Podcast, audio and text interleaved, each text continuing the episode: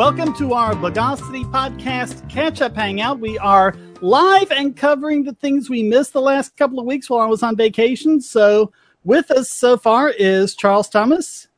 Hello. And Daniel Wilcox. Hi there. Oh, Hi, you, know, you the- too. Cough up a lung for us. yes. Uh, the the allergy season. That's just you know. Keep Oh, tell me about it. But anyway, let's get into well the insanity Yeah, that we- is. Yeah, we've got a lot to cover. Uh, I have four stories in News of the Bogus, and I'll also give out two biggest bogon emitter and idiot extraordinaire bestowals. So, two hours if we do about 15 minutes each, which probably means I'll have to mute Charles or else it'll be like eight, but hey. Uh, well, don't worry. I'm going to be. Um, I'll be uh, out soon, so don't worry. Chris said he might come, but he'd have to leave early, so And we'll have Chris to see who else shows up. trouble getting in. Yeah, Oh, it just yeah.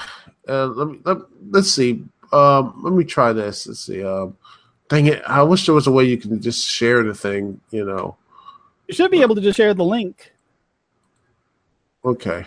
All right. Um. No. No. No. No. Not that. Not that. No. That was how you guys got in, wasn't it? yeah. Hmm. I have no idea how that's. Google is a weird thing. It's Yeah. a weird. I think you have to go through the Hangouts link, not the YouTube link. Yeah. All right, Yeah, so let's think- get started. Hopefully, he'll make his way in. Story is about the Intercept posting leaked documentation on Russian election hacking, basically saying that there wasn't any that was in any way successful, and no, it wasn't the DNC email thing. So, what happened was Russians issued a cyber attack on at least one supplier of software for voting machines, and they also attempted spear phishing attacks on over 100 election figure 100, elec 100 election officials, which is nothing that people didn't already figure, but now we have confirmation of it, which means we also have confirmation that Putin was lying when he said the Russian government didn't try to hack the election.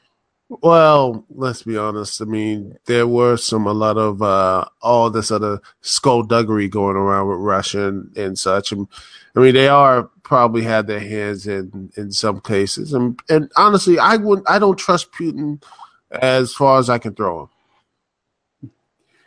Uh, but it really does show that U.S. elections are at least somewhat hack proof, not because of any amazing things our officials have done, but because it's decentralized, it's heterogeneous, and it's actually pretty inefficient. So, Yeah, well, well, huzzah! Hooray hooray for our inefficiency. That's um, you know, that's One score for them. Well, that's half of what government is good at. what, being inefficient? Yes. Now, what's amazing about this is that the Intercept reached out to the government for comment on May 30th, and by June 3rd, the government had figured out who the leaker was. And the way they did it is something that's been known about for a while. And hey, Chris, good- glad you make it. Yeah, finally. Sorry about that. Yeah, ever since we installed U-verse, my computer, my main one, it's been acting like like crazy. Maybe Uh, it's trying well, to tell in you the- something. Oh, yeah, we're in the middle of this Russian hacking story. Oh, dark person with not very good lighting. oh, U-verse is bloody rubbish. Yeah. Russian hacking scam. Yeah, and we're talking about the fact that the Intercept reached out to the government for comment on the leaks on May 30th. By June 3rd, like four or five days later, they had figured out who the leaker was. And the way they did it, it's something the security people have been known about for a while, but the public at large aren't really aware of it. And it's pretty disturbing. If you have a color printer, every time you print, many manufacturers put these invisible little yellow dots that you'll never see just by looking but they can tell uh, exactly what printer printed the document and when. And I have an article from Robert Graham of Errata Security, and should have it right here coming up. And so what he's saying is that most new printers, but I think they've been doing this for like at least 10 years or more, they print these invisible yellow dots that say when and where the documents are printed. and the NSA logs all of the print jobs on its printers. So when they get that, they say, okay, this was printed on this printer at this time. They just go back to their logs and they can know exactly which of their users sent that print job. So that's how they caught this reality winner person. I guess that's a code name, but Reminds me of that story we covered a few years back of that guy who printed some sort of some sort of important doc, some sort of documents he was ordered to print in like a really small font that doesn't scan well. Oh yeah, that was the Lavabit stuff. The uh, government ordered him to turn over his private keys, and so he printed them in four point type. Hello. Um, Uh, basically, what you do is you just print a page, and then you scan it in, and then you put it into an image editor. And believe it or not, what you're wanting to look at is the blue channel because blue is basically not yellow. If you look at blue and yellow on a color wheel, they're opposite. And then you invert the colors, and Robert Graham shows it doing that and how the little dots show up. And if we go down a bit, you can see that you can arrange them in a grid, and the grid tells you exactly what it is. So in this case, it was a printer with model number 54, serial number 295. Uh, two, 295-35218, printed on May 9th, 2017 at 620. It's actually pretty good. And uh, they obviously have a record of who used the printer at the time because, like I said, they uh, log all of these. So. All right, Charles has something going on in the background. But this is uh, some of the things that uh, they do, as Robert Graham says, to be evil to you. So, like if you're trying to scan a $20 bill, obviously they want to try and stop counterfeiting. So, one of the things they will do is they put these little yellow 20s there that you really can't see, but a scanner can. And so that they they show up there. So if you try to counterfeit it, there's all these little yellow 20s on it. And the second thing is that when you print out, they have these little dots uh, to uh, be able to track the printouts. And uh, I think that's about all I was going to quote from him. It does show, you know, putting the dots in the grid and trying to figure out what it is. But I've also got a link to an EFF page going over it, and they say which printers are known to have it. And one disclaimer, as they say, uh, the printers that they say aren't known to have the tracking dots on, they just haven't found it. That doesn't mean they're not there. There might need to be something extra they need to do that, but that's what's going on, and that's how they caught them. And every time you print a document on your color printer, if it's one of the printer printers that does these, it's going to have those tracking dots. Okay, I think I'm talking to myself. yeah, sorry, Shane. I'm just confused. Yeah, sorry. Uh, yeah, I don't. We don't. This isn't really quite our forte, I don't think. And I. It's Russia That's or fine. That's why it's that's why it's got a co-host here to ask questions. But you know, So, doesn't get too technical, are we talking? Are we talking? Are we talking about the Russian hacking scandal or printers? we're talking about how they hmm. caught the leaker that leaked the documents about the Russian hacking to the Intercept. So they use printers. Oh, by the way, I'm back. By the way, Hey, yeah, they use color printers, and the printers print out these invisible little yellow dots. But if you know how to make the dots show up, they show up in this little grid. And if you know how to read the grid, you can tell what printer printed that document and at what time. Um, oh, that's and and is it from Russia or no? Well, this document was from the NSA because it was Oh. leaked from the NSA to the Oh, Intercept. God. And that's how the NSA caught the hacker because they knew which printer it was printed on and when, and they have a log of who's printing on their printers at what time. Oh, great! Oh. Just another reason to hate printers. well, then again, you know, it is um it's um the thing is I love this in the letter, later on the document says copies of printers have two features put in there by the government to be evil to you. First Yeah. is scanners and copiers. You can use the scanner Yeah. feature. Recognize So, Next thing you know, you're going to tell me that the government's behind the reason why a lot of companies overprice the the price of ink for printers. probably. It says recognize a barely visible pattern on currency, so they can't be used to count for money. Which doesn't stop people who actually can, does you know. Granted, people are like, oh, we they probably found a way to get through that. Probably. Yeah, but to answer your question, Chris, I think they have used uh, IP to stop people from making their own uh, compatible print cartridges. Oh, I see. Well, All right. let's So, see. anyone else have anything to say on this story, or can we go Well, to the I'm next? one? just, I'm just like, you know what? Hopefully, hopefully, after all this stuff, maybe we can just move on from this. But looking at what people are saying on Twitter and everything else, I sadly expect not to. And well, this thing will be the story that will never die. Yeah. Yep. We're, we're always we're going to be putting up with stuff like this for a while. Yeah, they're 'cause- never they're never gonna they're never gonna let they're never gonna let um the Russian you know you know supposedly Russian scandal go you know until Trump leaves office you know so Even Yeah. Then, you explain how how their obviously superior candidate lost?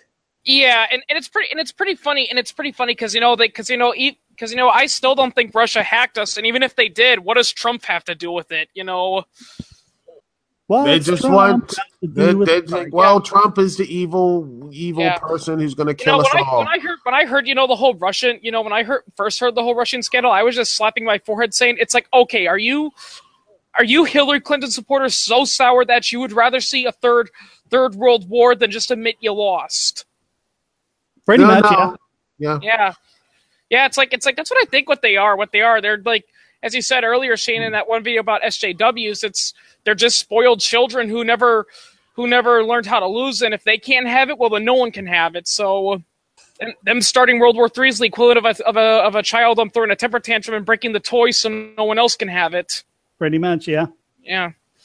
Okay, so our next story, we actually have a good ruling from the Supreme Court. Well, and see, if, Positive. yeah, if Supreme Court is kind of 50-50 a lot of yeah. But I mean, if this keeps up, hopefully we won't have to set fire to it like Venezuela did theirs. So there's this Asian American rock band called the Slants, and people say the name is racist, so I guess that's a reference to slanted eyes. Mm. So when they tried to trademark their name, the Patent and Trademark Office wouldn't let them because they said trademarks weren't allowed to, quote, disparage or bring into contempt or disrepute any persons living or dead. And they probably pulled that pulled that rule out of their butts. of course they did. That's what that's what they keep that's what they keep all their rules. So they sued, and the case is Matal versus Tam. The Supreme Court ruled unanimously, eight to zero, that a ban on offensive speech is a violation of the First Amendment. Yes, that is that's the one thing people. I mean, and and here's something people like who are like against this don't realize because once you say what, uh, offensive speech should be banned, then it comes out what is offensive speech because. I mean, Yeah. when you think about it, like for example, we are mostly people who are anti-war and such. What if you say, "Oh, your anti-war speech is against the troops," and there go, and it caused all the, you know, the trauma and everything else. So that means your anti-war speech that's offensive speech banned. Or the war on drugs. We have talked about how bad the war on drugs have hit many communities and such, Yep, and, and so on and such. And now, Oh, yeah. And now, you know, someone said we don't want you that. You might dis- disrespect or disrespect our police officers, or what have you, and, and such like that. That's offensive speech. You know what will be the lines and everything else about offensive speech is because remember, freedom of speech is not there for cover the weather. Are things that everyone's university will agree with. Yep, You know, and and it, and and Charles, I was about to say this. It also works vice versa, like that one incident where um uh, where a gay couple um got the court to force um a Christian bakery to make them a wedding cake for a gay wedding. Well, a few months afterwards, um a neo-Nazi group forced them forced a Jewish-owned bakery to make them a swastika cake. And from what I heard, the lawyers on behalf of the neo-Nazi says, well, if gays are allowed to use um to use government force to force their their way, then the Nazis have every right. And the court said, yep, unfortunately, that's what it says. That's how it No, goes. yeah, exactly. and then and then all, and then all the all the SJWs were screaming that was promoting fascism, and then I'm like, well, how's it any different from earlier? And they're like, well, that's different. Because yeah, reasons. exactly. And I and I was telling this to a friend of mine. You know, I mean, it's so hilarious about how video games get so iffy over like this display of a swastika, but yet I see plenty of you know World War II games where they won't show the swastika, but they're more than happy to show the hammer and sickle. Yeah. which has done a lot of negative stuff as well. yeah, and and and honestly, more people by, Yeah. by like tenfold or something. and it pisses me off um, uh, about you know how the swastika was basically you know culturally appropriated and such. Like that was usually used as a like a, a Buddhist symbol, and now it's used as people see it as a hatred and horrible. You know, and, and another funny and another funny. Well, it was a lot more than that. Believe it or not, in the 19th century, there was actually a sect of Judaism, and their symbol was the swastika inside the Star of David. Yeah, it's Yep. Oddly enough, that the cross went through the opposite sort of transformation. Yeah. Yeah. So anyway, uh, Alito wrote the majority opinion where he said, quote, we now hold that this provision violates the free speech clause of the First Amendment. It, uh, it offends a bedrock First Amendment principle. Speech may not be banned on the ground that it, that it expresses ideas that offend. Yes, and even interested about that about offensive idea. One of our, our main and positive speakers of of uh, history in the United States had well at the times offensive speech. You look at say Martin Luther King uh, at that time at, the same time or Malcolm X. Those were you know if those if the rules against offensive speech was there here back in the day, they, they would probably well. Let's be honest you know, they would probably not have a chance to actually speak the words, to speak truth to power. That right there alone. Because again, a lot of people probably were offended were, were, were Martin Luther King saying, you know, talking about the evils of Jim Crow. There were probably a lot of people were offended about that. So, yep. what are you yeah. going to say about this whole thing about saying, you know, it's like they just seem to forget about history. You know, yeah, the founding. A, the founding fathers' um speech was arguably hateful because you know remember they were you know, America was founded during a time where people still believed, you know, that the king of their empire was all holy and, and mighty. And when you're criticizing the king, it's like saying, oh my God, you're committing blasphemy, you know? Yeah. And what do you think the Declaration of Independence was? Yeah. Obviously. So Alito, obviously. Summarized, Alito summarized the government's argument as, quote, the government has an interest in preventing speech expressing ideas that offend. And he responded, quote, that idea strikes at the heart of the First Amendment. Speech that demeans on the basis of race, ethnicity, gender, religion, age, disability, or any other similar ground is hateful, but the proudest boast of our free speech jurisprudence is that we protect the freedom to express the thought that we hate. Uh, yeah, that's what it is. And yeah. speech has to be, and I will always say this, and I mean, from the idiot, I mean, people who wrote the dumb speeches from you know the crazy people from like Alex Jones and all this stuff should should be able to speak and, and such like that. You know, I'm that type of crazy person that they they should have a platform, but the platform is also there to rebut them, to to to sit there and actually you know uh, to to uh, to to challenge the ideas. Because if you I mean, there are places, and I, I, you know, and I see some people you don't want to get platforms to speeches and stuff like that, and I get that. There are some people you don't want to give platforms to, but I think the main thing is, and I one thing, and I want to kid this. Uh, there's one thing that comes out is that you, the speech, the person speaking, they have ideas, and without crazy or anything else, they ideas do have somewhat, you know, some merit that has to be spoken. They have to be spoken because without the speech being spoken or anything else. just uh, you know, without these words being spoken, these powerful ideas, they just go mute, and and they should not be. People should not be afraid or scared, you know, for you know, with governments or anything else, or what the crazy or idiotic idea might be. Heck, that idea, the crazy idea, might actually help propel people uh, forward. You know, I mean, once upon a time, this country was, you know, the idea of a republic was an insane idea you know? A long time a long time ago a long time ago telling telling um people by the way earth is not the center of the universe and we revolve around the sun. A lot of people would say what? But that that's that's horrible. God created the world in his image. Why would he not make us the center of it? You know it would offend people like that you know? They burned giordano bruno for that. Yeah. So reason tv talked to Slants bassist simon tam. Wasn't that a firefly character? But anyway he said the whole point of the provocative name was to challenge anti-Asian stereotypes. Quote, For me, this whole fight has, has not been just about the band name and our right to access the trademark registration.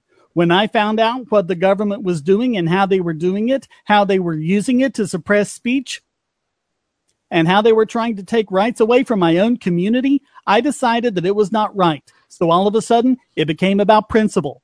When I believe they are violating the values of our country and violating my own values, I decided that had to be stopped, no matter the cost. Yep. Agreed. And this is what I've said before there is no free speech without offensive speech. Speech that isn't offensive to anyone doesn't need to be offended. Yep. So the only time you need to defend someone's right to free speech is when he's saying something that offends someone else and that someone else is trying Yeah, to and not silence him. And not to mention, and I've told this to people before, the reason why we should end the war on on offensive speech because let's face it, every single word phrase out there is going to offend someone. There's Oh, nothing yeah. you can do about it. You know, I mean, and I tell this to people, and I and you know, I it kind of reminds me about that paradox one time where they were talking about where because of the whole controversy with trigger warnings, that some colleges were actually issuing trigger warnings for the trigger warning. It's like Wow. it's like what are you Well, that's meta. Yeah, what are you going to do next? Are you going to issue a trigger warning for the trigger warning for the trigger warning for the trigger warning? it's like that's that's that's that that's that catch 22 thing or whatever. You know, it's like you know, you can't you know, you can't have your cake and eat it at time. You know, the truth is someone's going to be offended. You I'm know? offended by that cake, actually. Yeah. I'm offended by you being offended by that. Yeah. kind of remind yeah, kind do of this all that, day. That reminds me, of, yeah, reminds me of that joke from South Park Sexual Harassment Panda, where it's like, "We don't take kind to panda bears here." Well, we don't take kindly to you. Well, we don't take kindly to people who don't take kindly around here. Then they're like, "What?" yeah, All right. Anything else before we move on? nope. Other Nope. than other than to anyone who says we still need to ban to ban um to ban offensive speech, grow some balls or ovaries. All right. Another awesome ruling. This one against the FBI regarding the Playpen website. We talked about that. You know, they set up a website with actual child porn on it so they can put malware on the computer on the computers of people who visited the site. Yep. Well- isn't well, federal entra- magistrate- Isn't that entrapment? Uh yeah. yeah, yeah, it's a yeah, it's funny. We have entrapment laws, but the but there's also a loophole in the law that the police obviously put in there for themselves that says it's not entrapment if we say it isn't. Yeah. Yeah, Well, a federal magistrate just ruled that law enforcement officials do not get to break the law to catch criminals. Uh, That's that should be. So you know what? That's good. I mean, I can't believe we had to say that. I, Well, I then- hate to say that because honestly, it's this whole notion of this whole Jack Bauer trying to be like, you know, that type of stuff. We break the law, but it's only for a good reason. No, it's not for good reason. The laws are there for a reason, and and and and the and, the, and then you break them in order to suit for this guy or gal or whatever. At the end of the day, you've basically trampled on so many people's rights, so many idea, uh, the ideals, the rights, and everything's around it to catch this person. And at the end of the day, the person probably won't even serve like multiple, you know, will not serve as many years because you violate these rules. yeah, and So I'm gonna say I'm gonna say this. This reminds me because yesterday I was watching um, the new Resident Evil CGI movie, not the Paul W. Anderson movies, but the new one. It was Vendetta, and there was a scene where one of the characters, Leon, is fighting these zombies, and while killing a couple zombies, there's people on the highway, normal people who are evacuating, and he causes a car wreck, which causes two cars to crash into each other and explode. And I'm like, wow, who's the hero again? and Blake Pettys just joined us. Welcome back, even- Blake. He even um Hello. even actually pointed even actually pointed that out in the movie because earlier one of the main villains um is making a new bioweapon that turns people into zombies, and the reason was because in order to combat you know the war on bioterrorism in the Resident Evil universe, they dropped a bomb on his wedding, and they failed to kill him, but they killed a whole bunch of innocent people whose only crime was being associated with him. It's like So, I so basically, what the FBI did was they set up this website so they could use malware, which they call a NIT or Network Investigative Technique, and they put it on more than 8,000 computers, basically as a general warrant to get their IP addresses, MAC addresses, open ports, lists of running programs, operating system types, versions and serial numbers, preferred browsers and versions, registered owners and registered company names, current logged in usernames, and their last visited URL. The judge said, You got to be kidding. That is so unconstitutional. And he's recommending that all of the reams of evidence they, co- they collected under this warrant be considered inadmissible in something like 900 different criminal cases they have against this. Well, yeah, it's again, it's entrapment, you know, and that's another thing that a lot of these, you know, guys don't well, think he's about not it. talking about entrapment. He's talking about it being a general warrant, which is not what the Constitution allows. It allows specific warrants. Yeah, Yeah. you know. Yeah, it's it's it sucks how how the how the cops are always trying to work their way past you know the law. You know, I mean, I even read a story about one time where where the FBI where the FBI got you know arrested a guy like out of the blue, and when they were questioned, well, did you have a warrant for this guy's arrest? Yeah, we have a warrant for his arrest. But then the guy's lawyer did a little investigating, and he found out the FBI guys gave themselves the warrant. They filed Yep. it like a couple hours beforehand, and apparently there was a little loophole in the law that said certain federal agents, you know, if they're a certain rank, which these FBI guys were, could write their own warrants. Well, yeah, but the thing is, I look at this the whole case about the playpen, and I I do see what they were trying to do. They were trying to trap a lot of these um, horrible people and and such into this um you know the, these um um you know the the child molesters and all this type of stuff. And I get that, and I I understand what they were doing, and, and I'm I, I really you know this is why I want them to cross the i's and dot the t. Yeah, you know, uh, you know you know, you know, dot the i's, cross, cross the t's, and all these type of um uh things to make sure everything is above board. Because if you slip up just once on all these type of things, don't think any of those uh defendants uh, have a good lawyer on their case. Like, oh, oh, they slipped up. That means my client didn't really do anything wrong, and they go and, and, get free. So this stuff right here, you have to make sure that these, um, if you want to go after these people, you have to make sure that you do everything by the book. So, for an example, this Naked Security article talks about Terry Lee Carlson, a 47 year old from Minnesota, arrested. Follow- they called it Operation Pacifier. I mean, who comes up with these names? Yeah, and not to But mention, anyway, uh, can I just Wait, say wasn't something? that a Vin Diesel Yeah. movie? Can I also just say? Can I also just say something real quickly? It's kind of a funny joke. So they actually used actual child porn on this website. yes. Would that mean they're breaking their own law? You know? Yes, that's the whole point. Yeah, it's like yeah, it's like That's the whole point. They're breaking the law. yeah, it's like okay, we're gonna try to catch catch people for being in possession of child porn. Now let's grab all this child porn we have for who knows where and let's post it somewhere. So when they raided Carlson's home, they got 20 storage drives and all sorts of other things. The magistrate is recommending that that be suppressed, claiming that they had no jurisdiction to have this warrant span the entire planet, which is basically what they're saying. And so what he said was, quote, the government claims legal authority from this single warrant issued in the Eastern District of Virginia to hack thousands of computers in 120 countries and to install malicious software for the purpose of investigating and searching the private property of uncounted individuals whose identities and crimes were unknown to the government before launching this massive worldwide search. Yeah, and uh, I guess I guess Minority Report wasn't a science fiction movie.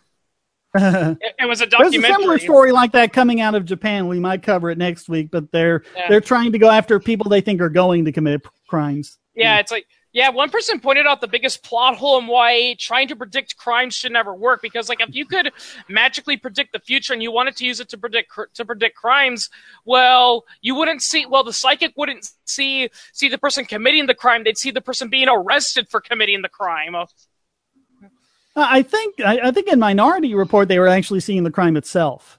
Yeah, like Yeah. But you know, But still, anyway. you know, it's Anyway, he said, quote, this court is aware of no lawful way for the government to deploy this investigative technique. Assuming without deciding that some way could be devised to use the technology employed here, the court concludes that the government, by using the NIT malware to collect data from Carlson's activating computer, conducted an unlawful search that was not supported by a lawful by a lawful warrant. And he also said, quote, The purpose and flagrancy of the FBI's misconduct in attempting to obtain the NIT warrant and deploying the NIT malware is truly staggering. The FBI facilitated the victimization of minor children and furthered the commission of a more serious crime, the distribution of child pornography to primarily identify offenders committing less serious crimes, viewing and receipt of child pornography. Yeah, and you know, I understand you want to protect the children and all that, but I'm just gonna say this right here, and I'm not trying to sound, and I'm not trying to say like I'm defending pedophiles or anything, but just because a guy's looking at child porn doesn't mean he actually wants to go out and uh, rape a child. You know. Maybe that's, That's why true, Comey yeah. was fired. Yeah, you know, it's That is true. So unless they have the, you know what I'm saying, like you have the, uh, Yeah. what's the word? I'm, s- if you have the intention or intent to do harm, you know that's the thing. If you have intent to do harm, then you um then you uh you can go to you know that's the thing, right? I mean intent. That's the main thing. If you have no intent, But I mean, it's it's one of those things where I, I think that they haven't quite gone so far as to say just being a pedophile is illegal. But I mean, I've, I've got a couple of quickies coming up on this, like how in in Australia, even if the model is of age, if she just has like an A cup or something like that, that counts as child pornography. In the UK, you can have drawings that are when, when no children are actually involved, so there's no one actually being harmed. Yeah, I actually, I actually heard, I actually heard a story like that. Actually, when I was working at Walmart, one of our employees got fired because they claimed um he he possessed child porn. But one of my, but one of the employees I was talking to who knew the guy said that guy didn't have child porn. I mean, okay, technically, yes, he had he had he had pictures of naked girls who were 16. But here's the thing: they, it was hentai cartoons. Those girls Yeah. weren't real; they were just drawings. So anyway, finishing off this story, Mark Rumold, senior staff attorney at EFF, said, "quote We have appropriate and time-tested Fourth Amendment limits. Unfortunately, in this case, the FBI did not do that. They just threw caution to the wind and got the broadest authority that they could conceive of. It's going to have consequences down the line. It's going to. It already has. Well, hopefully, it has a lot more." So. Not to And mention, you need to really say, "Look, we got to stop this whole general warrants thing." Not to mention, and we've pointed this out before. Um, uh, before another unintended consequence of this law is that you know is like the FBI claims, well, we're only using it to look for child porn, but other government agencies have said, let's do the exact same thing. Only let's look for other criminals we don't want, like you know, like what they did with um some of the people using the black web. You know, they were trying to find drug dealers. Yeah. Well, Yeah. and I mean, that's something else this might apply to if you have a narc who's posing as a drug dealer selling drugs.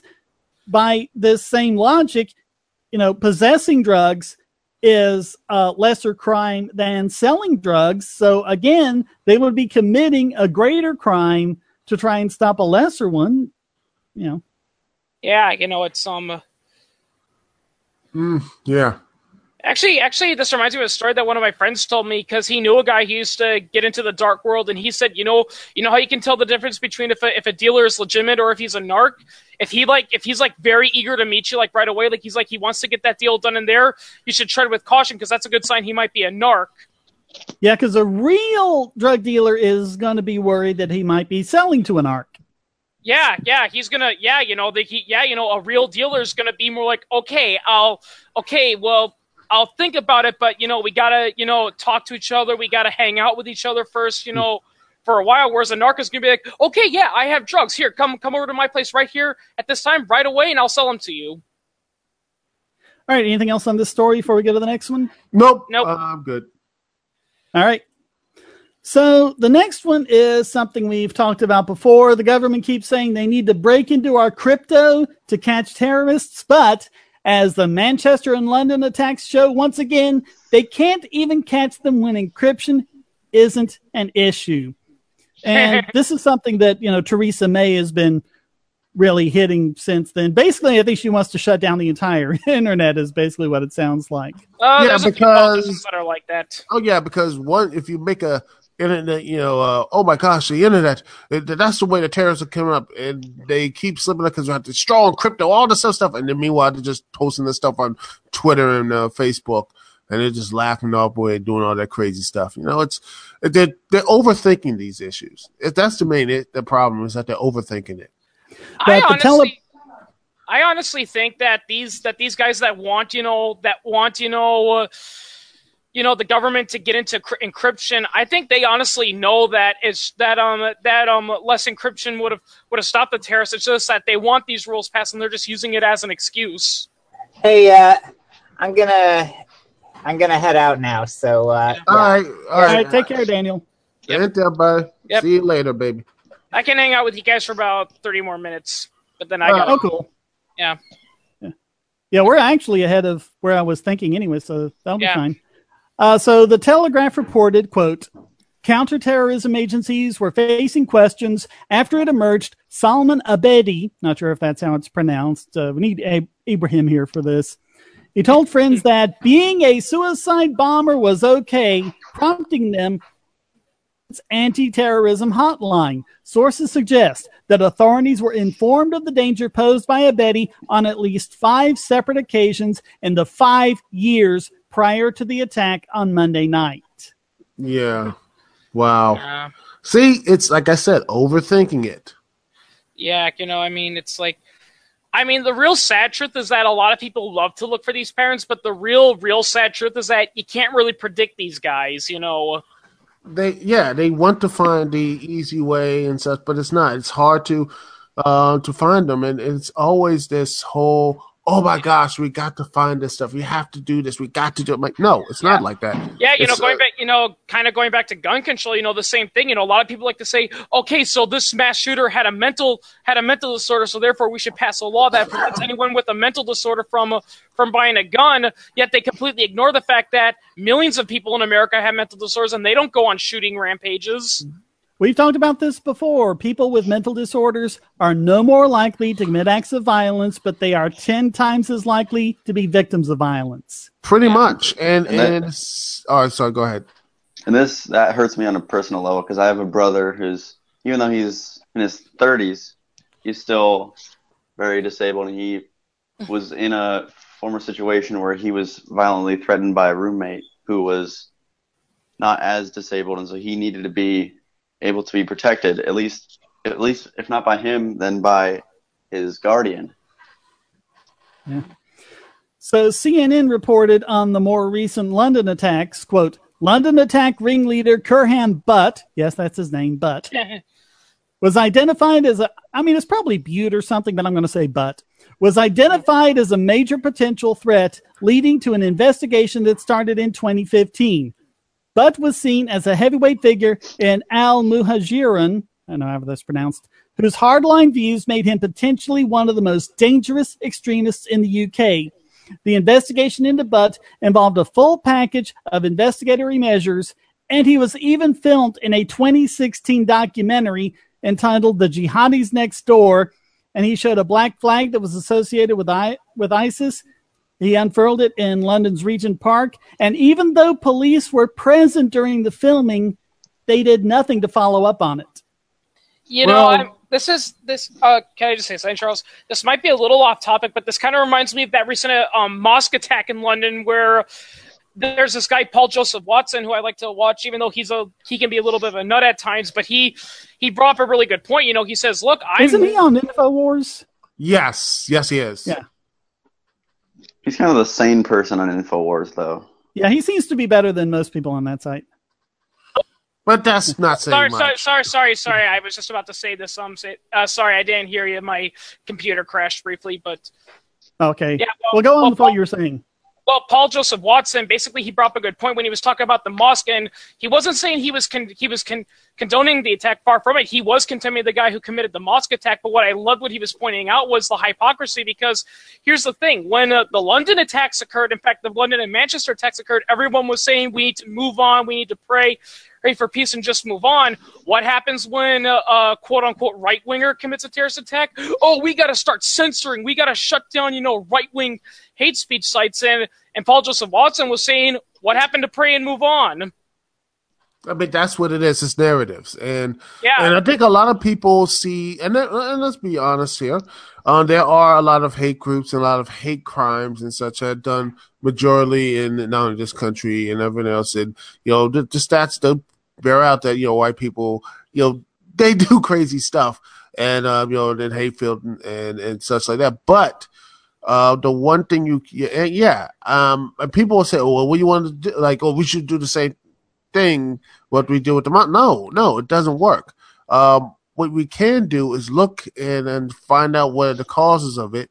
And instead of just sitting around praying and doing other stuff, let's let's let's actually do our due diligence. And Yeah. and yes, we should you should um, not use the tragedies as for political propaganda.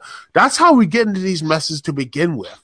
Yeah. This is how we always and, and after these terrorist attacks, you I know, I guarantee you there's somebody in that parliament, someone out there are just gonna say, Oh, and probably just wringing their hands like this. Oh yes. That means all my little bills and everything else to get through, and more money for me, more anything else and, and all this type of stuff to to cause more like more war profiteering, more people getting killed and destroyed, which is the main cause of this of these these, uh, these calamities. You know, it's Yeah. it is the main cause of all this, this this death and destruction is to go in and blow more people up, even though it will probably cost like families and and families, friends, and everyone else around them. Like you know, and why not don't we get yeah? and not to mention, and not to, and not to mention, and I've told this to several of my friends, we're blowing up the wrong people too. Like, yeah, one could make an argument that ISIS could be a legitimate threat, but when you blow up, when you blow up a, a Middle Eastern country or another group that has nothing to do with ISIS, you're not helping. Yeah. I mean, seriously, that's what happened. That's what happened. There was, um, you know, there were a couple of terrorist attacks, and who did people blame? Syria. Yet, for all the sins that Assad has done in Syria, he's fighting ISIS, and he's doing a good job at it. Well, so was Saddam Hussein. Well, Yeah. we're trying to fight uh, the the Syrian rebels, and we're also trying to fight Assad at the same time. So Yeah, you know the Right. yeah. So, So and not anyway, to mention, and not to mention, and not to, oh, sorry, Shane. Yeah. So anyway, in 2015, the Intercept looked at 10 high high profile terrorist attacks around the world. In every single case, at least some of the perpetrators were already known to the authorities. So strong encryption is not the issue, it's the incompetence of authorities. And the same thing happened of all these other things. They they the same thing happened to Paul Snykup. They were talk. They said there was information well about this person. Same thing with all these other people, like from um um you did the uh, the L.A. stuff too, the California stuff. Is that they have the information, yet they don't do. In fact, I remember the shoe bombing guy. You know, his Yeah. own dad went up and said, "This per- my son is doing some really uh, stuff." And what did they do? They sat on it. Yeah, Again, and, uh, it's just incompetence. It's and this breeds the people from like saying, "Oh, we're talking about influence." That breeds that type of stuff. It's like they see it as a, a, a known maleficent, uh, maleficent, um, whatever, um, uh, whatever you that word is. but it is something that okay, they they see it as that, like they, they know, and yet they do nothing.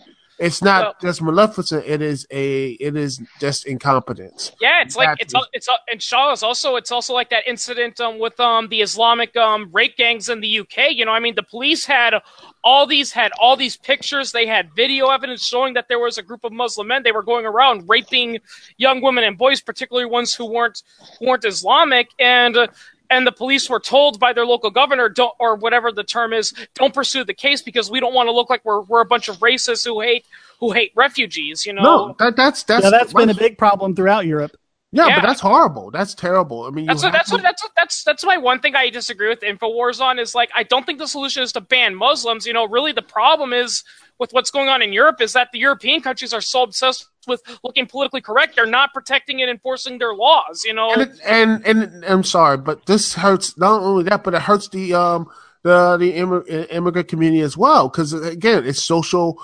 It is the uh social like um uh, you know it's like the uh people the perception, social perception of like It's guilt you by know, association. Exactly. Without Yeah. talking and say, okay, let's arrest these people. In fact, the, the only time it got actually brought up is that the immigrant communities had to bring up and say, hey, this is wrong. We have to go and do this instead of no one else in the community says this. Like, to me, and again, as the sole black person, and they're you know and all the stuff, they sole you know whatever minority voice, whatever. If you're doing wrong, if you're doing dirt, you should be you should go. Uh, you know, you shouldn't. People should not be afraid to um, you know um, to call it out. They should not, especially in your own community and such. Yeah. You know, individuals and stuff and all that type of stuff. It, it is so the community if the community voices are ignored because it just seems to me it's just this whole for just trying to get these little points, like saying, "Yes, I'm I'm moral, I'm good. I'm not going to point this out."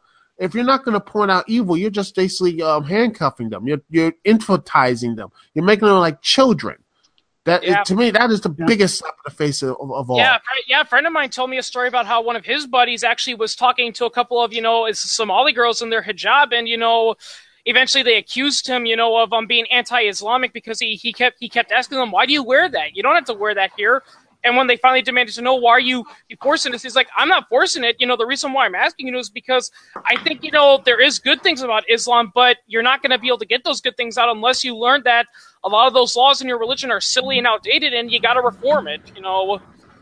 So getting back to the topic, which is the strong encryption and mass surveillance and wanting back doors, I think it's good. You know, when uh, an FBI whistleblower in 2014 came out and explained it, was like, look, when you're going through all this stuff and you're trying to find a needle in the haystack, it doesn't help to add more hay. Yep. Yeah, this is kind of like a huge argument against the NSA spying. Yep. Oh yeah, it is. Oh, yeah. That's a thing. That's the thing that I tell people all the time whenever they say we need more laws. In fact, if anything, you're helping criminals by passing more laws because you when you when you when all you do is just try to outlaw stuff, eventually there's so many laws that if a criminal is smart enough, he'll just slip right through because it'll he'll get lost in the noise. That's how Bernie Madoff got. spending so much time looking for people in possession of a plant. Yeah, that's actually partially also how Bernie Bernie Madoff got away with his pyramid scheme was because by the time he was launching his scheme, there were so many laws, you know, governing okay how you can do your money that that while the F, that um they were that they were investigating him and they couldn't find it because they kept getting lost. And finally, it wasn't until his own kids, you know, showed you know the FBI, okay, here's a list of all the documents of our father. This is what he's been doing. Arrest him. That yeah. right there. Yeah, it's like that's that's what happens with strong encryption. You know, I mean, a lot of people are, a lot of governments guys say, but if we have, but if we have back doors, we'll be able to find the guy. Well, yeah, but here's the thing: if you have a back door, not only can a guy get in, he can also get out. He'll exactly. slip. Right, yeah. He'll slip. He'll slip right out before you even get in there. You know. All right. Anything else on this one? Nope. nope. Well, what do you guys think about people who say that because uh, uh, Poland banned Muslim immigration and they haven't they've supposedly not had any Muslim attacks uh, this year? The biggest predictor by far of whether you have a terrorist attack is how many troops you have in the Middle East. And it's yep, not exactly. just Poland who has been free of attacks. It's been Switzerland and a bunch of others. Yep. And there's like seven or eight of them that have had no attacks. And what do they all yeah. have in common? No troops in the Middle East. Yep. Exactly. And Shane, and Shane, here's something I'll point out. You know, I've been seeing a lot of, you know, pro Putin people saying, oh, yeah, well, Russia's in. Per- in, in the Middle East, and they've been bombing the hell out of ISIS, and they've been fighting him. We're a peaceful country. But I've been looking up Russian media. It turns out there there have been now not on the same scale as in America, but there have been several several terrorist attacks in Russia. Exactly. So it's yeah. the number of troops. Yep. But that's yep. you know I think we can um yeah I think we should end it right there. But you know but most countries aren't going to get it. In fact, most people won't get it either. Yeah.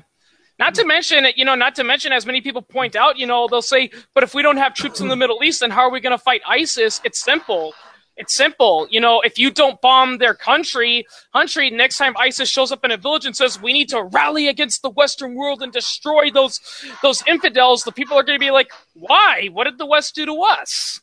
If anything, you're the, if anything, you're the crazy guys. In fact, that's what the Middle East was like for a long time before the Soviet Union and the United States got involved. Yep. Yeah.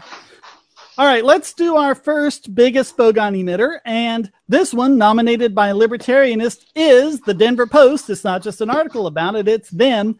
They're saying that Colorado's falling unemployment rate is a bad thing. Wait, what? what?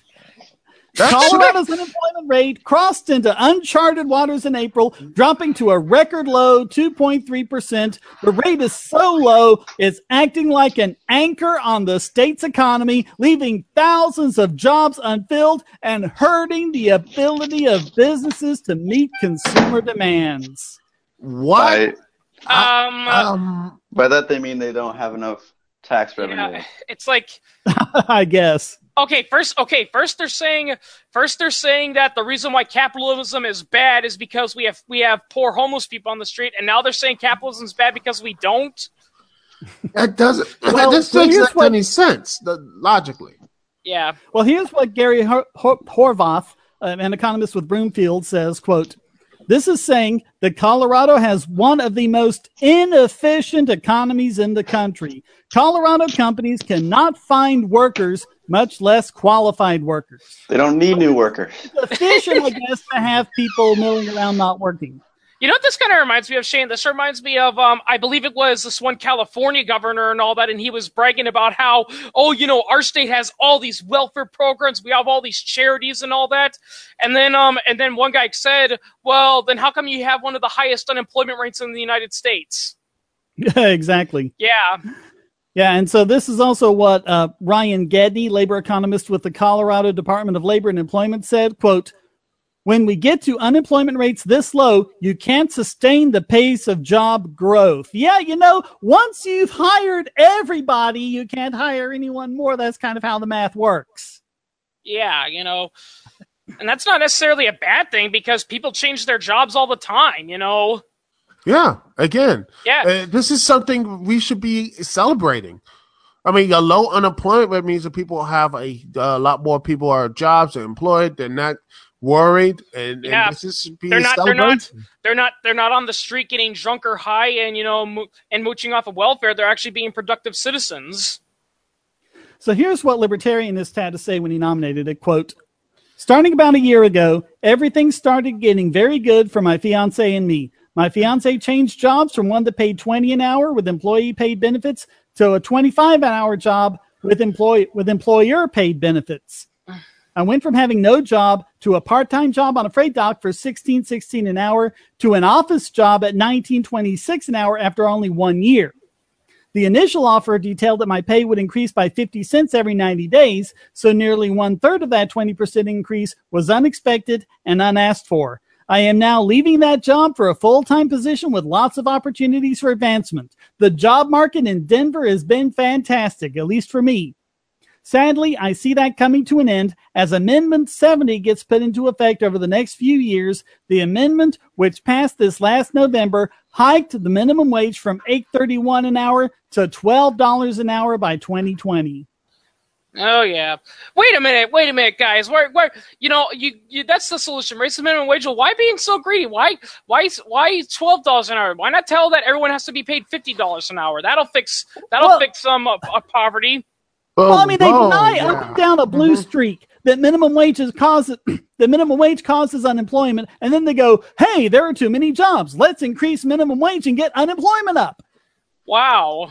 Yeah, and it, it's it's interesting how when you see these uh, low unemployment rates and these low things which should be celebrated, this is a victory. Shouldn't it? Shouldn't it be champagneing this? Yeah, and, and And this should not. This it just doesn't make any logical sense to me when I look at this article and I'm like, uh, uh, okay. I mean, I uh, I think the this was- takeaway here is that you can find an economist to back up any old crap you want to.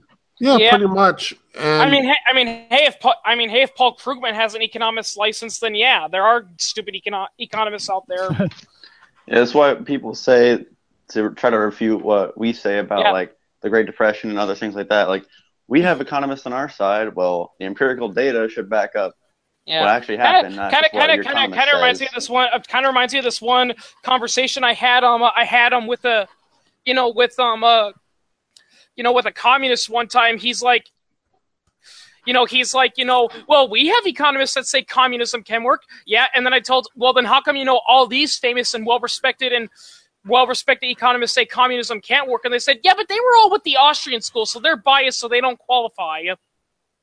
Yeah, because no other economists are biased. Yeah. yeah, All right, anything else? No, Nope, other, that's other it. than other than your fucking stupid Colorado. Agreed. This reminds me of these articles that say that like legalizing drugs would be a or uh, raising the minimum wage would be a boon to the economy by ten trillion dollars. Like Yeah. nine thousand fallacy much? Can you please show your work? And we might want to ask the same thing of our second biggest bogon emitter, Virginia Governor Terry McAuliffe, who Oh, claims yeah. that, Yeah. we lose 93 million Americans a day to gun violence. Wow, at that rate, every American will be dead by Tuesday. One third of the country. One Yeah. third. I'm More not- like a fourth, I think. one third, one Yeah. fourth, but that is a huge margin. But yeah, you know, it's funny uh, how all this other stuff about gun violence, and they're trying to say, well, you know, to try to rock that back. But you know what? I'm gonna say this right now. Even if you put your the gun violence and all the gun control what they wanted, they still wouldn't get rid of the gun violence in this country because one, they can't even stop a plant, a plant from getting in this country. they Yeah. can't stop all these other things getting in the country. And, and then you're going to put more money and more power into the police or federal uh, agencies to stop another inanimate object. And whoop, don't be surprised, it, could, it will fail again. Yep, I, I, Yeah. I, told, I told this to an anti-gun person one time. I asked him, it's like, look, we know prohibition doesn't work with alcohol. We know it doesn't work with drugs. What the hell makes you think it's going to work with guns? Exactly.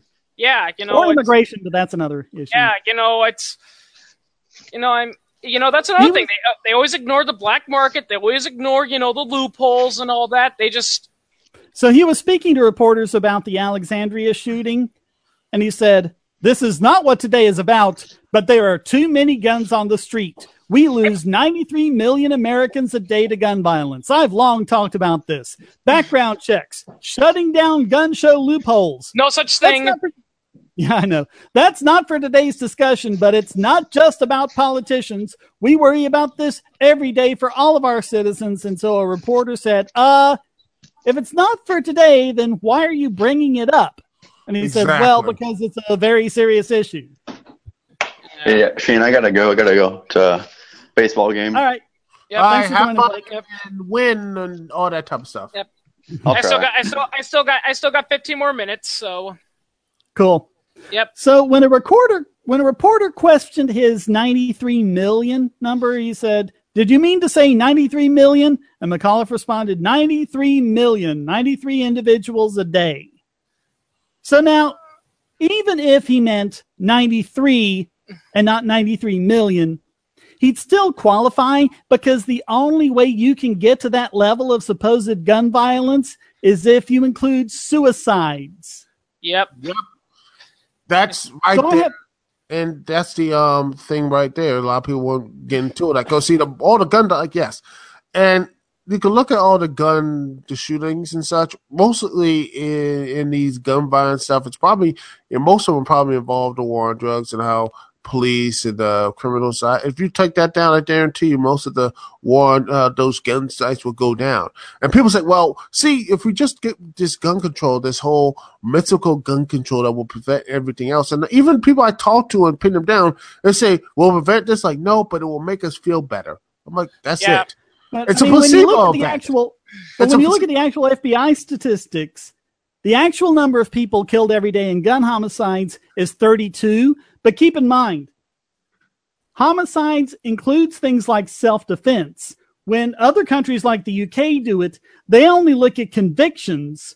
And of course, the gun control nut bars will say, "Oh well, look at that! Look at how much lower their number is," and that's how well gun control works. But when you actually look at people who are actually convicted, meaning they committed actual murder and you could prove it and it wasn't self defense or anything, that number drops to 16. Mm. So And not- 16 down from 93. And not to mention, and I like how, how one friend told me this one time, you know, every time someone says, Did you know every year so and so people are killed by guns? He says, Here's one thing I always ask them.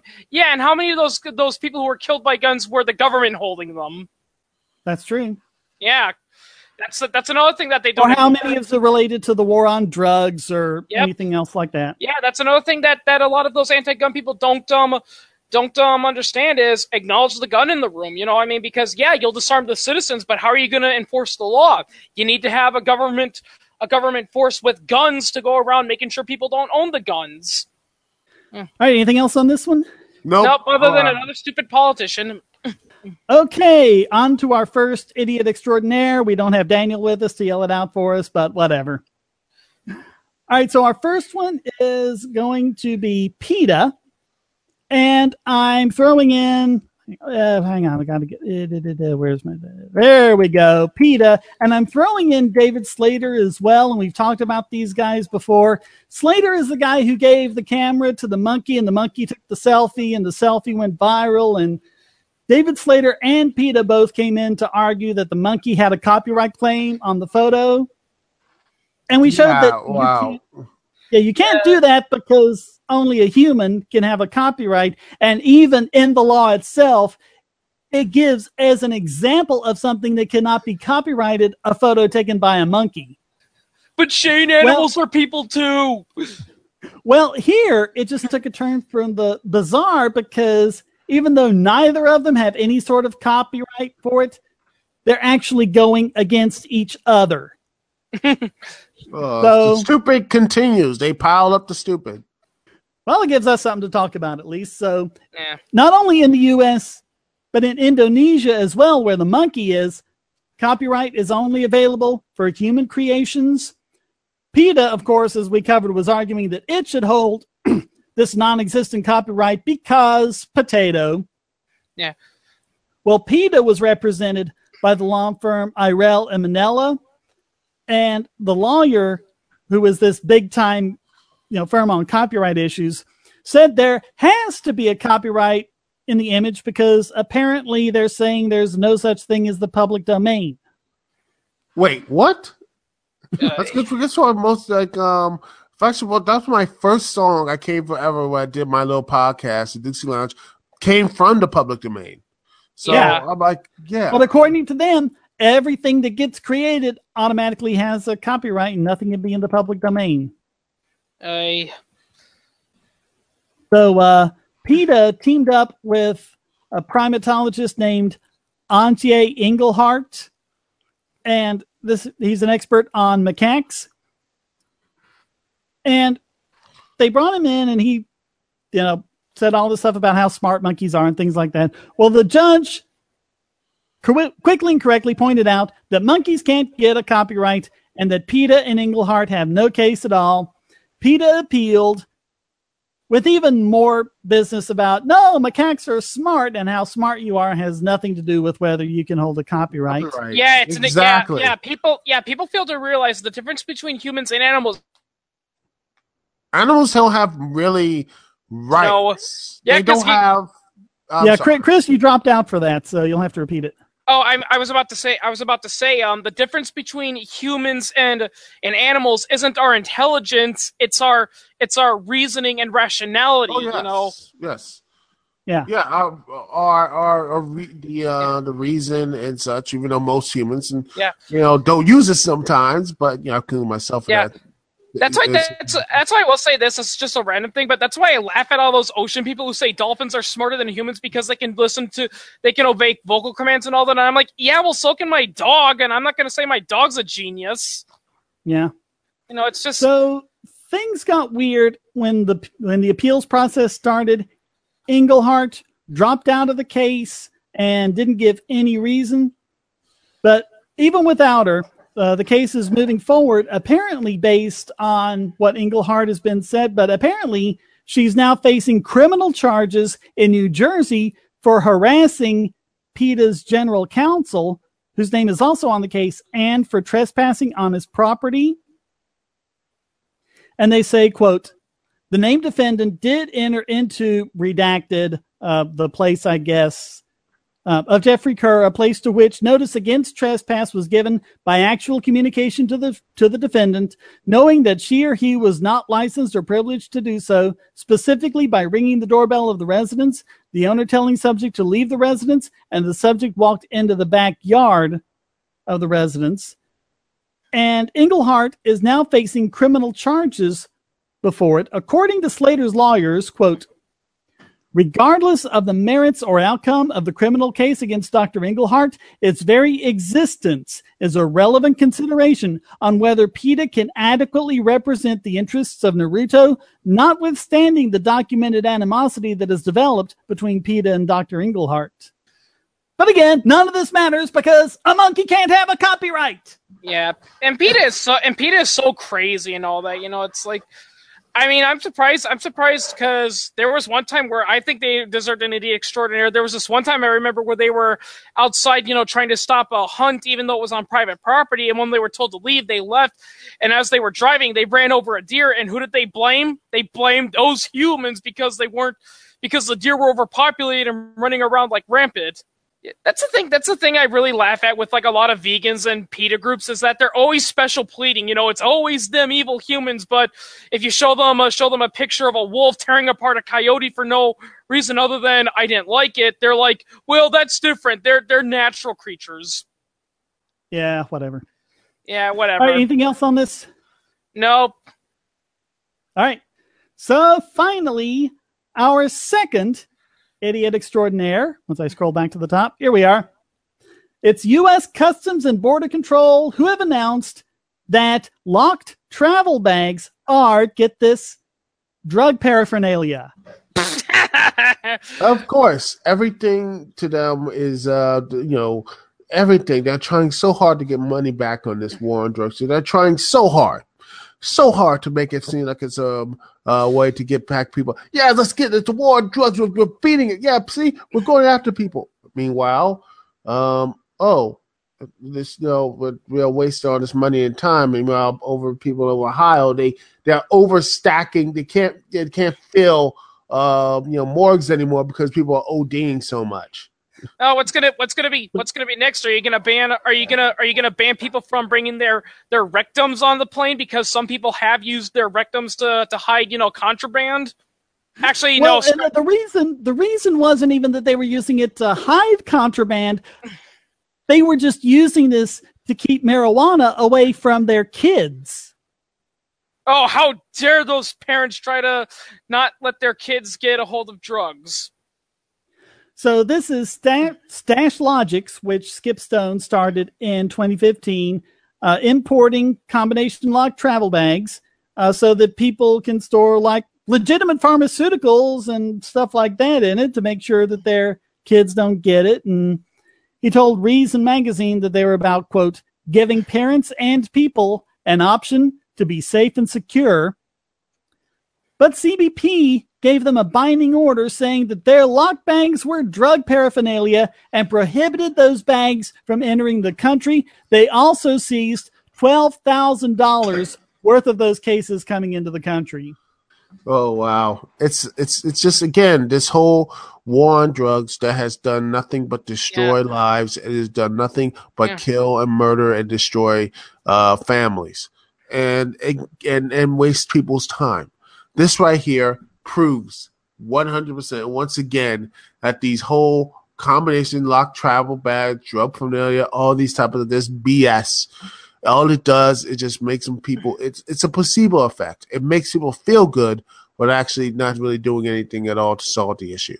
Yep it's yep it's um uh, it's just you know it's people you know that's i mean people it's that they want results but they never stop and think, you know, will this actually work? You know, it's like that's another thing I hate about with like tragedies and all that. Is like people always say, "Why didn't we do mm-hmm. something?" It's like, no, that should not be the first thing we think about.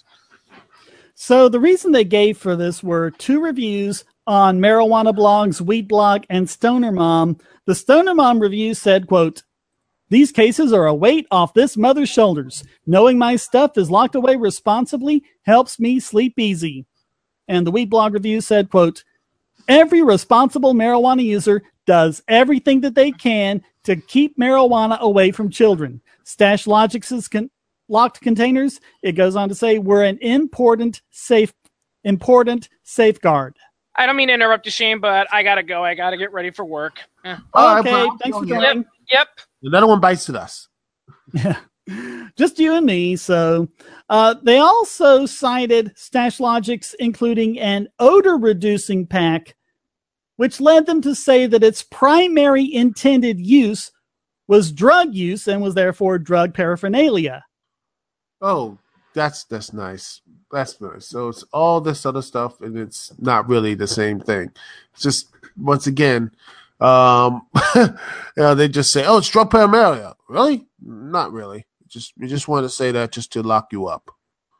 And Stone was offended by that because there's also alternative, all sorts of alternative uses for his product. Quote, our website doesn't say anything about cannabis on it. It can be used for anything. I keep a coin collection in it. My kids keep their marble collection in it. Well, nope, nope. According to the state, that's drug uh, come in and they see um you have to take away from your kids and family now. Well, and apparently they've been very unclear and even contradictory about it. So he sought clarification and got permission for the cases to come into the country, but they like gave him the silent treatment for six months and had all sorts of delays from customs officials. And despite repeated calls, customs would not say if or when they would decide on the legality of this product. Quote, we called them a couple of times asking, Are you going to get back to us on this? We want to make some business decisions based on what customs is going to do. They wouldn't tell us. They wouldn't tell us how long they'd take. They wouldn't tell us how long they had to respond to us. So Stone went ahead and ordered more cases from abroad. One made it through customs, but the other was seized. And now Stone says, quote, We've had to lay off all but two of us.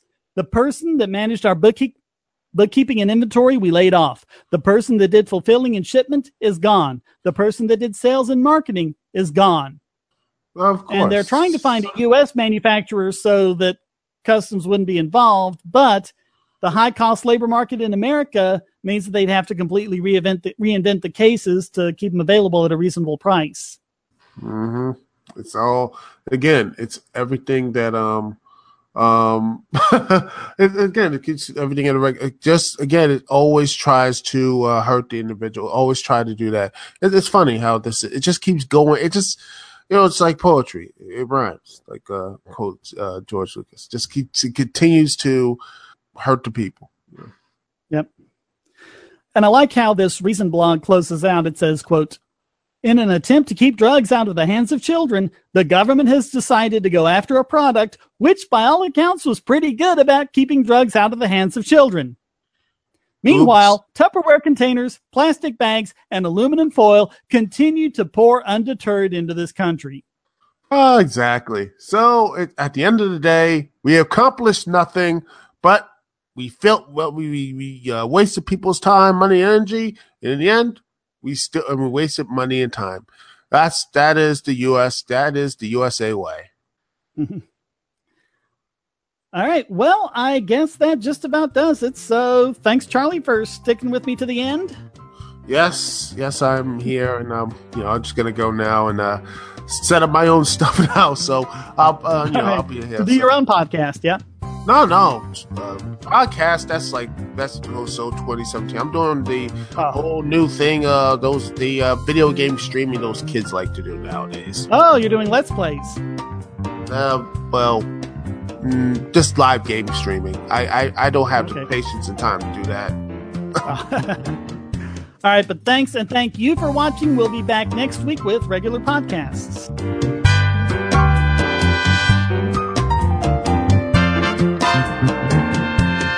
Bogosity